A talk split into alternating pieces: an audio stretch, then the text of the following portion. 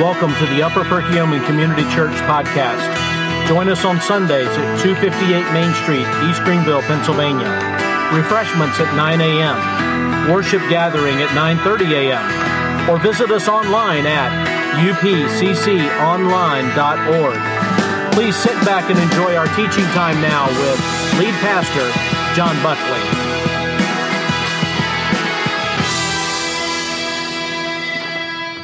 Well, if you'll turn your Bibles, please, to Romans chapter 10. If you can grab one of the Bibles in front of you if you'd like to, or you can uh, follow along in uh, the, the half sheet of paper, we'll also have it. I wanted to give you that half sheet for a couple reasons. Um, first of all, before I jump into that, I was just thinking this, which I should have already been thinking about this ahead of time, but we'll see if anybody else remembers what I remember. Anybody remember um, this will not be everybody, but does anybody remember what on two, in uh, Labor Day weekend 2009 what was taking place? What? Fire alarm went off.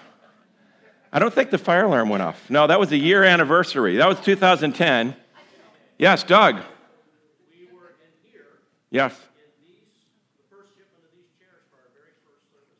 Yes, very first service was Labor Day weekend 2009. Isn't it amazing what God's done in nine years? We officially launched in January of 2010, but we gathered, there was 88 of us that gathered together here, and this didn't look anything like it does now. Oh my goodness, was it different? This, I would be standing in a room right now where you couldn't see me at all, which may be your preference, but uh, there was a stage that went all the way out to the first row there, and we actually had to lift up te- television monitors and put them up onto the platform. And this homeschooling group was using this, and we would put canvas over, not canvas, but uh, sheets of sort over it because uh, they were doing different plays and things.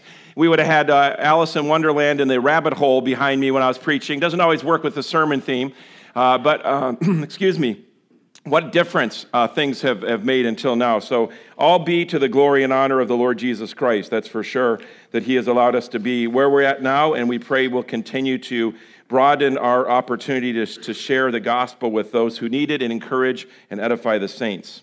So, the reason I gave you this half sheet of paper is a couple different reasons. First of all, it's got two sides to it. One is the scripture passage. And the reason it's in the New Living is because Romans sometimes can be a little difficult to understand. I'm going to be preaching from the ESV, so if you want to follow along on that, but you can use this. Obviously, there's a, a lot the same, but this is a little easier English. Uh, so, I wanted you to have that. I encourage you to read it. This is a powerful passage of scripture. And the reason we're doing this, and we're not in 1 Samuel, is because the first Sundays of every month in the year in this year 2018, what we're doing is this year's theme is teach, learn, and live. We want to teach God's word, we want to learn God's word, we want to live God's word from Philippians chapter 4. It's also one of our core values. Teaching and living God's word is kind of what it's birthed out of. And each year, our goal is to focus on one of our core values and find some creative ways that we can really keep it in front of you. Last year was discipleship, this year has been teaching and living uh, God's word, teach, learn, and live. So, this Sunday, the first Sundays of every month, almost every month, last month I kind of shared what God had taught me on my sabbatical, but this month we're back in this. If you want to look up, um, and online, you can do that, but this is the salvation doctrinal statement. If you go to there and go to salvation, I had uh, our secretary print off the whole doctrinal statement there for salvation.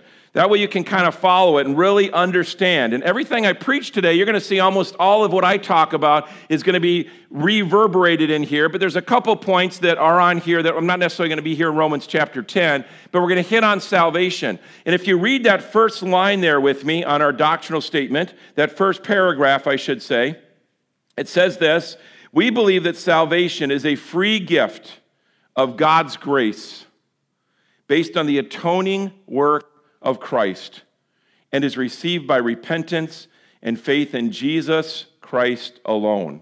We have a couple verses there. We're going to go over a lot of scripture today, so if you have a pen, you're going to want to keep that alongside of you. And then again, we have the scripture on the other side there for you. So, as we dig into salvation as our core value, I had James read Romans 10 1 to 4 because it gives us the background that we're really getting into in this passage. Now, remember, Paul was a Jew. Paul was a Jew of the Jews. He was a spiritual leader in the Jews. He was so zealous for Christ, or excuse me, for God, he thought he was doing it for all the right reasons, that he was out persecuting these Christians, these followers of this fake Messiah, because he didn't realize that Jesus was the Messiah and had come. He wasn't there yet. And so he, in his zeal for the church, in order to purify the church, was going out and imprisoning and killing those who were followers of Jesus Christ. So Paul was very, very Jewish, and God met him on the road to Damascus and God saved him in a miraculous and glorious way. And Paul changed in drastic ways.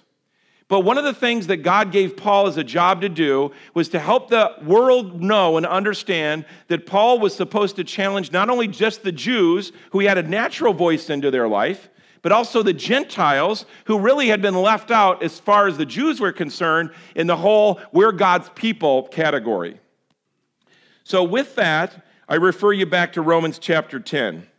And what you see here is Paul wanted desperately for his Jewish brothers and sisters to understand and accept Christ as Savior. He appreciated so much their zeal, but he was burdened that they didn't see that righteousness can come from God alone and can't be either earned or maintained by us. Salvation does not come in obedience to the law, Salvation does not come in obedience by obedience to the law. It's only by the acceptance of Christ, and in their case, the Jews, as their Messiah. And that's what the first four verses you see Paul really trying to emphasize. Hey, guys, I want you to get this. I appreciate your zeal. I had that zeal. I mean, you had zeal. I went so far, I was persecuting. Most of you didn't do that. He was dragging people out of their home, all in the name of God, Yahweh, Jehovah. He had the stamp of the religious leaders of the time. I get zeal, he was saying, but it's not enough. It doesn't earn you a spot in heaven or earn you a place where God smiles on you greater. So I really want you guys to get this. And that's where he unpacks Romans chapter 10, verse 5 and we're going to be through verse 15 today. So let's read verses 5 through 8 of Romans chapter 10. Again, you can follow along in the half sheet. I'm going to read it out of the ESV because that's kind of where I was studying and breaking things down from. For Moses writes about the righteousness that is based on the law. We just talked about that. That the person who does the commandments shall live by them. But, verse 6, the righteousness based on faith says, Do not say in your hearts, Who will ascend into heaven? That is to bring Christ down, or who will descend to the abyss, that is to bring Christ up from the dead. But what does it say? The word is near you, in your mouth and in your heart. That is the word of faith that we proclaim. That is the word of faith that we proclaim. So you get, get, get here. Let's go back up to that first verse I just read, verse number five again. For Moses writes about the righteousness that is based on the law. He was bringing them back in again. You guys get that. You understand that. But then what does he say to, next to them? That the person who does the commandments shall live by them.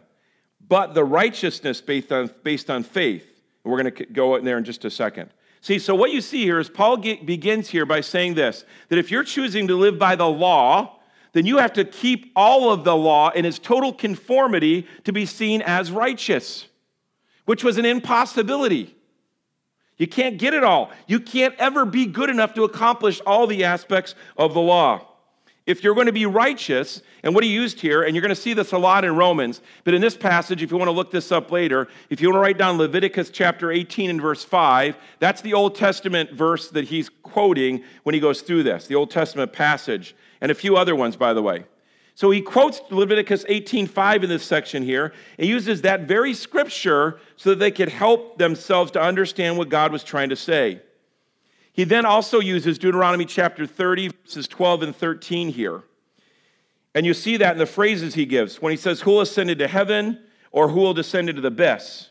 And what he was trying to say there is that your journey of faith doesn't require you to have some impossible quest through the universe trying to unlock the heavenly secrets to get who Christ was. He wraps it up by quoting Deuteronomy 30 and verse 14 with this thought that we are unable to save ourselves and we cannot discover this gift on our own. It is brought to us by God through Christ and what he did for us, and then in faith we believed. Galatians chapter 3 and verse 10 and James chapter 2 and verse 10 also reverberate that. All underneath this category, man's righteousness cannot save him. Only faith, which is that last verse there, we see verse 8, only faith in his finished work. We have to believe, brothers and sisters, that all of the work that was necessary for our redemption took place when Jesus Christ died on the cross, that it was for us, for our sins. And folks, do not get into an academic understanding of that. Oh, yeah, I get it. I deal with people all the time in religions and in churches who get that Jesus died on the cross. They believe that Jesus died on the cross but they don't get to the point where they understand that they have to personally accept Christ as their Savior, understand that they're a sinner, and ask for Christ to forgive them of their sins. Going to this church or any other church is in no way give you higher standing and thumbs up from God. Giving lots of money doesn't give you higher upstanding in God. Knowing a pastor, a priest, a Levi, a Levite, I guess they don't have those anymore. A rabbi, they have those. Any of those situations doesn't give you a one up with God. Nothing that man can do or accomplish in any way helps you on your journey. It's you coming to that point of understanding that I can only know Christ by accepting his gift that was given with his shed blood, his death, burial, and resurrection for my sins, and that I accept his gift recognizing I'm a sinner who needs saving. It's only by his finished work and we're going to see that reverberated as we go through here. James 2:10 especially I like if you want to look that up later, but it says this, if we fail in one point, we're guilty of all. And I, this illustration's been used a lot. The guy that drives the getaway card for the robbery is just as guilty as the guy who robs the bank. And all we have to do is sin one time to be a sinner. You lie once, you're a sinner. I'm not even going to ask you to raise your hands. I think everyone here would acknowledge they've lied. And when you understand that, that you're a sinner that needs a Savior, that's when we understand that I can now take that step to accept Christ as my Savior. But I love this about God too. He makes the understanding, the way to salvation, so much easier than we can complicate it in our humanity. In verse number nine, it says this Because if you confess with your mouth that Jesus is Lord, and believe in your heart that God raised him from the dead, you will be saved. Verse 10 For with the heart one believes and is justified, and with the mouth one confesses and is saved.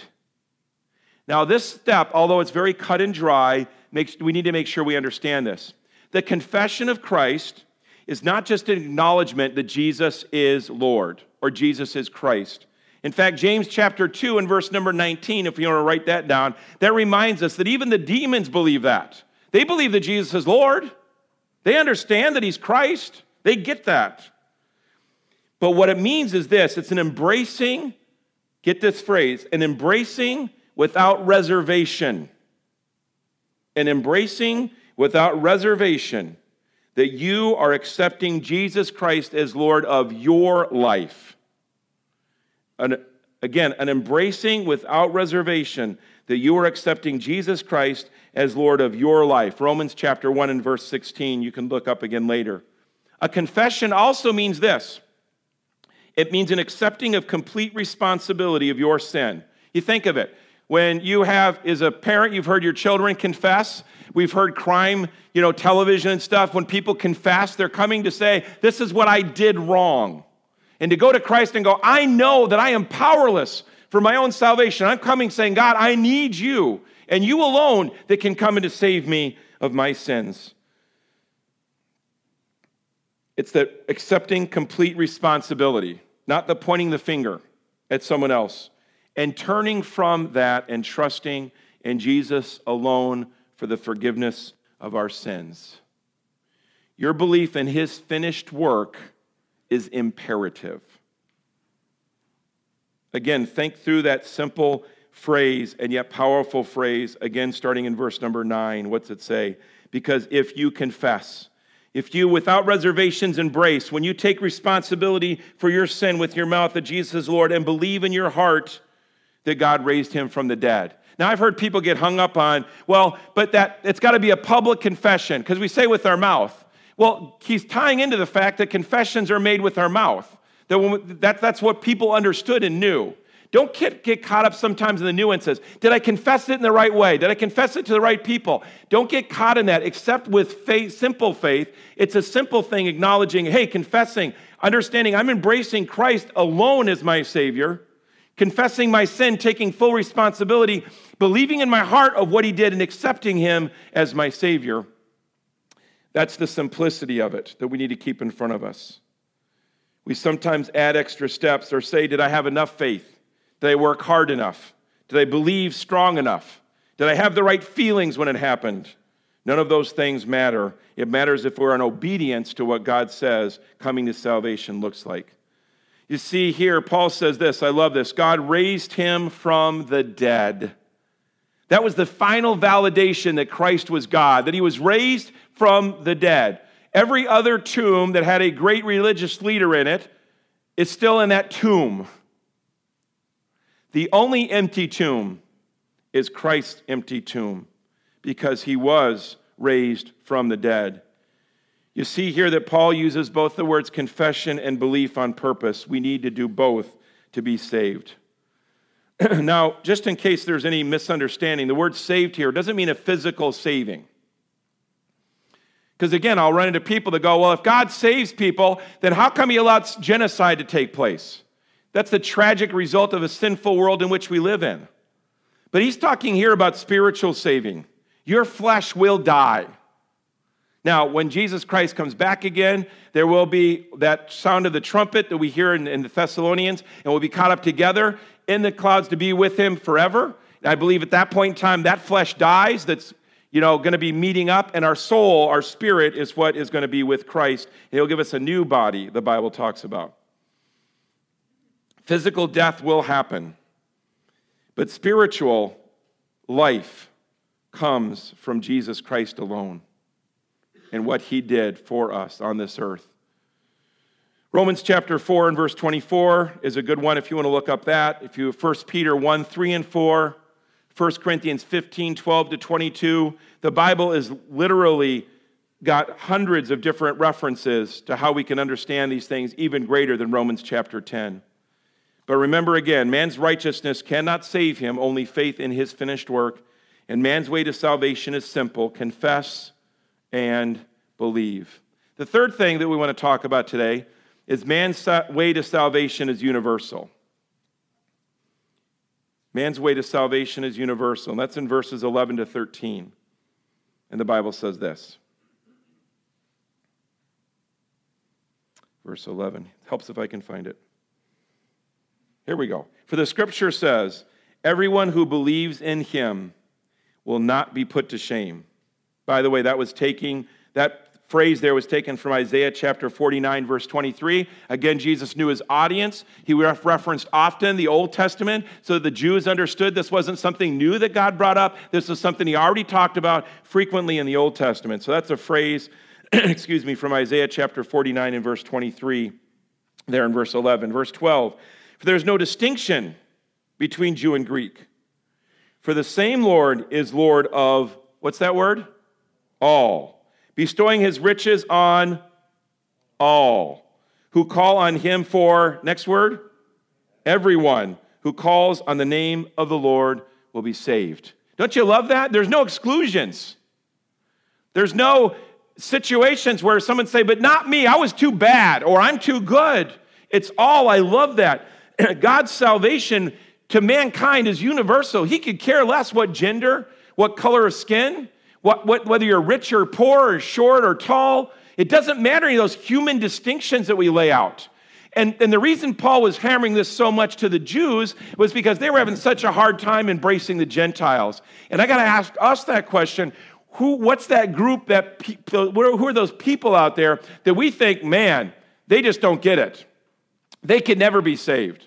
I know in my mind, I think of groups like terrorists, like ISIS, and, and, and groups like that, that I think, man, they, they don't seem to really have any um, understanding of, the, of human life. And, and when I hear some of the things that take place, those are things that come into my mind. And I think, man, could they really get this? Yes. Because it's easy for me to judge that group, not understanding that I am just as evil and bad as anyone else out in that world is, because I'm a human being born in sin, living in flesh, who needs a Savior, just like you and I, just like all the rest of us here do. And we so easily categorize well, that person's too bad, that person's too evil. We are all born sinners. And how dare we raise a finger at anyone else? And say, whew, I'm just glad I'm not as bad as them. No, you could be just as bad as them because the Bible says the heart's deceitful above all things and desperately wicked. Who can know it? We all have the capacity to be the most vile on this planet, but for the grace of God.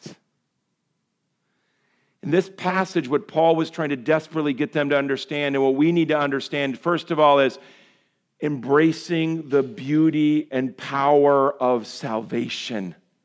That Christ loved me so much, God loved me so much, He sent Christ that I could have Him as Savior. And that it was for everyone. It was for everyone. Christ came to save all. He didn't come to save just Jews, but all mankind. As I mentioned, that phrase was from Isaiah 49 23. But let's, and then you see the rest of that that he, I went over with you. Would you turn with me real quick? Keep your finger there. It's in the same book. Go with me to Romans chapter 3 if you are, if you are able to. If not, if you're just using the half sheet, that's fine. Just listen up as I read this. While they're turning there, a few other verses that you're going to see reiterate everything I'm talking about here is Romans chapter 116. I know I mentioned that earlier. 2 Peter 3 9. Galatians chapter 3, verse 28 and 29. Ephesians chapter 2, verses 11 to 14, and Ephesians 3, 4 to 6. And if you send me an email, I'll be happy to send all those verses to you.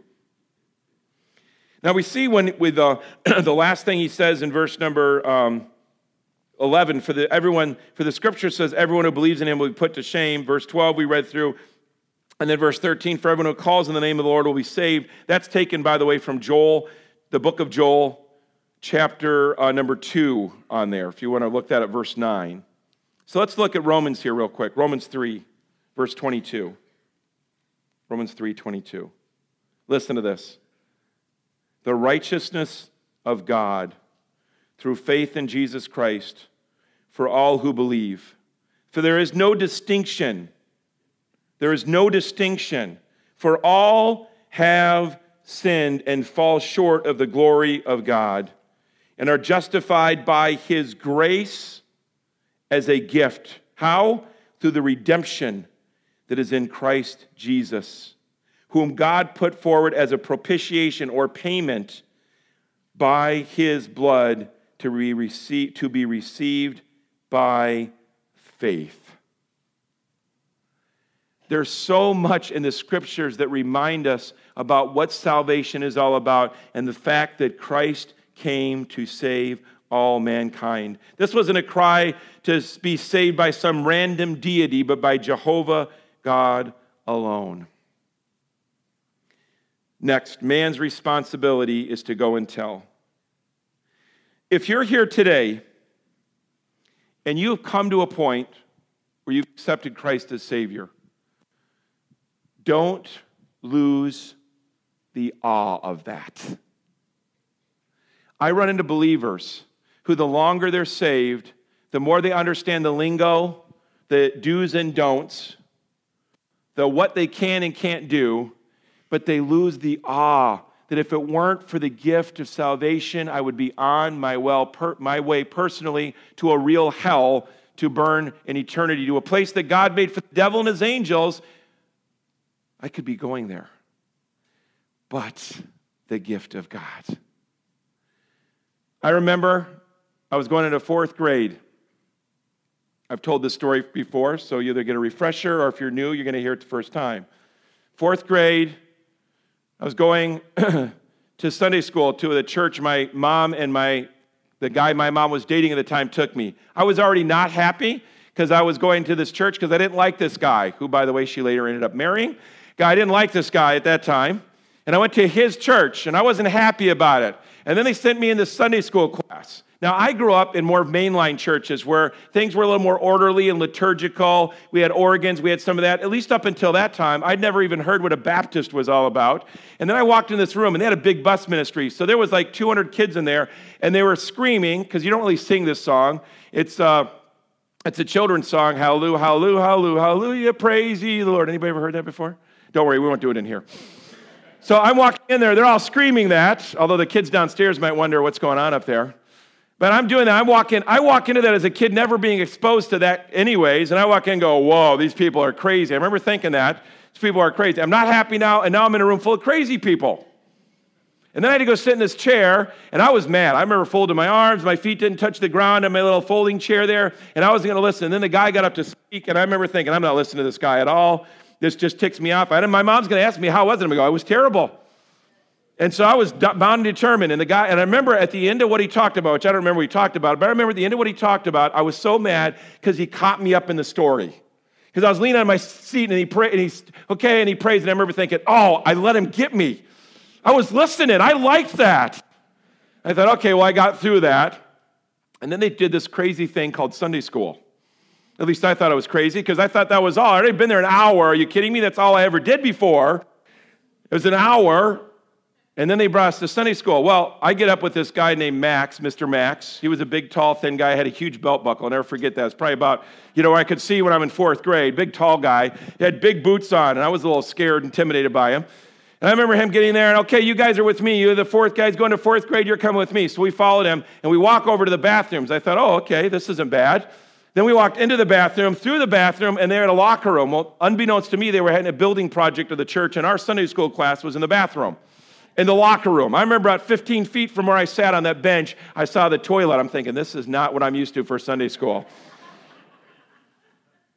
and then Mr. Max said to the kids, Hey, just want you all to know, today we're not going to do our normal lesson, but I just want to talk to you guys about the gift of salvation that Christ gives. And I remember some of those kids that were dressed a lot nicer than me rolled their eyes, Oh, I've heard this.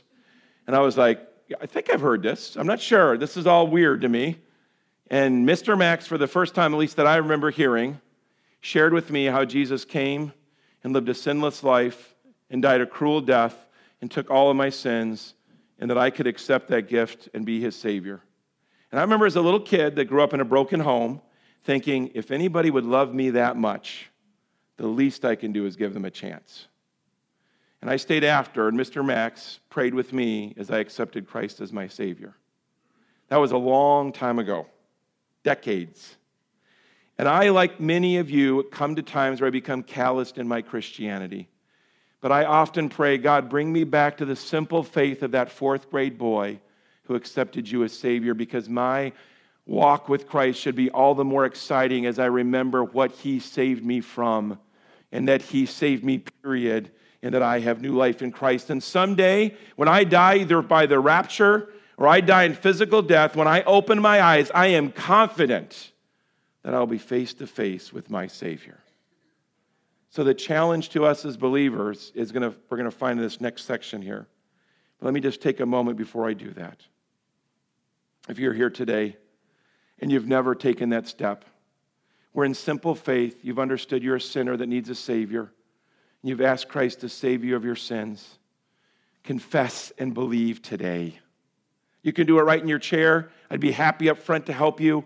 If you're a woman, you'd rather be with a woman, I'd be happy to direct you to a lady that can take you through the scriptures.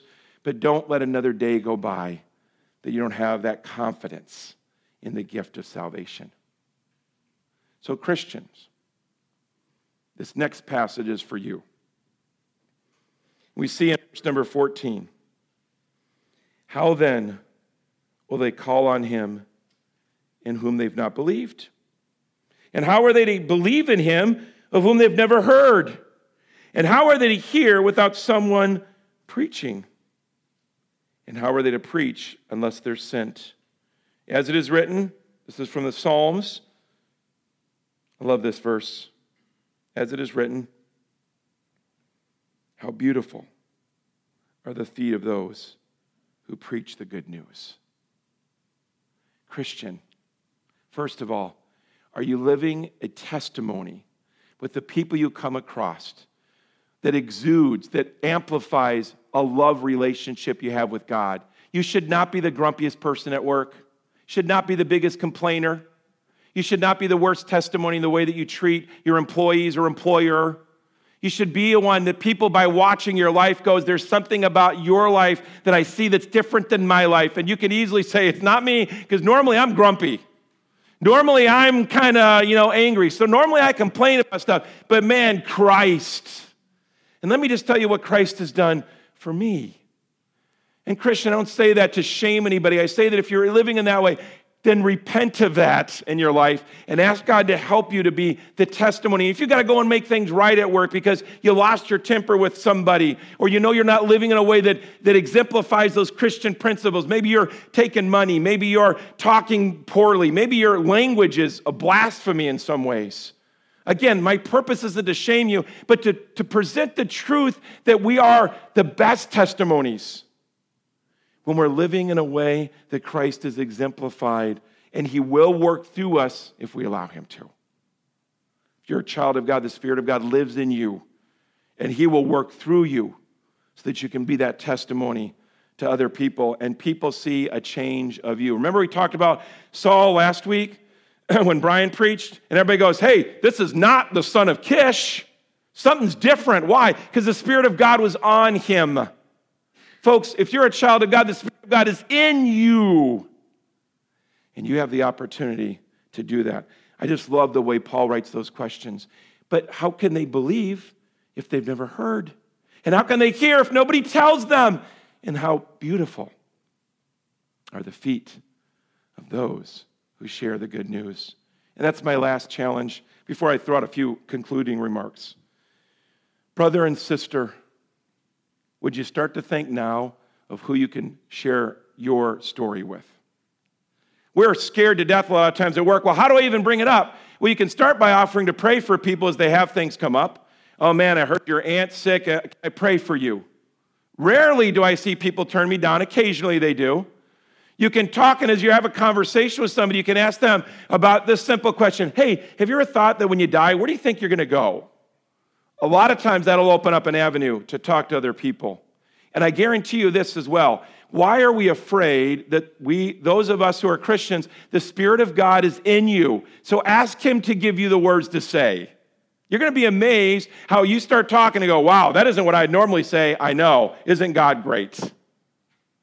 If you start praying today that God will give you opportunities to be a witness, I'm telling you, they'll be there and the Spirit of God will help you in those situations.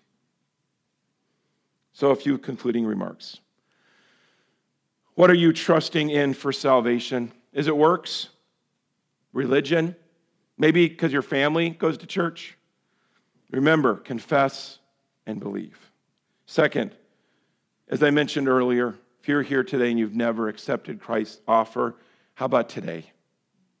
How about today? And last, those of you that know Christ as Savior, how are you going to share the message? Do you need to go back and do some damage control? Do you need to go back and go, ah, I blew it here. I need, to, I need to confess my sin. I know it's hard. I'm telling you, pray, God will help you. And you'll have opportunity. But then live and look and pray for opportunities to share the gospel. Go to work, go home, go to your neighborhood, and ask God to give you a gospel focus, and you'll be amazed at the people God puts in your way that He prompts you about. Don't pressure yourself. You pray and ask, He'll put it there and then you be in obedience and follow through on those promptings that He gives to you. We serve a good God. We all deserve damnation. None of us are good, even our best day. But I've said this before. You know what I love about God? On my best day and my worst day, God loves me the same. Isn't that amazing? So, folks, Let's live in the liberating power of the gospel and be passionate about sharing it with those around us who need to hear. Let's pray.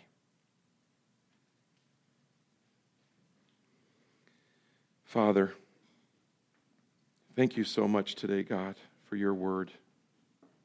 Thank you, Father, for our doctrinal statement, Lord. And even as I had the privilege of digging through it and praying through it and looking through passages, Lord, just a reminder that I am your child. I've been redeemed. And I am so grateful for that, God. And I pray that every Christian today could take chance to stop and thank you for the great salvation we have. Lord, I pray if there's anyone here today, as I've already mentioned in the sermon, Lord, they don't know you, that today would be their spiritual birthday. They would be able to enter into the family of God and allow the angels to rejoice in it and you to be their Savior. So thank you, Lord, for saving us. Thank you for providing a way for our redemption. In your precious name, amen.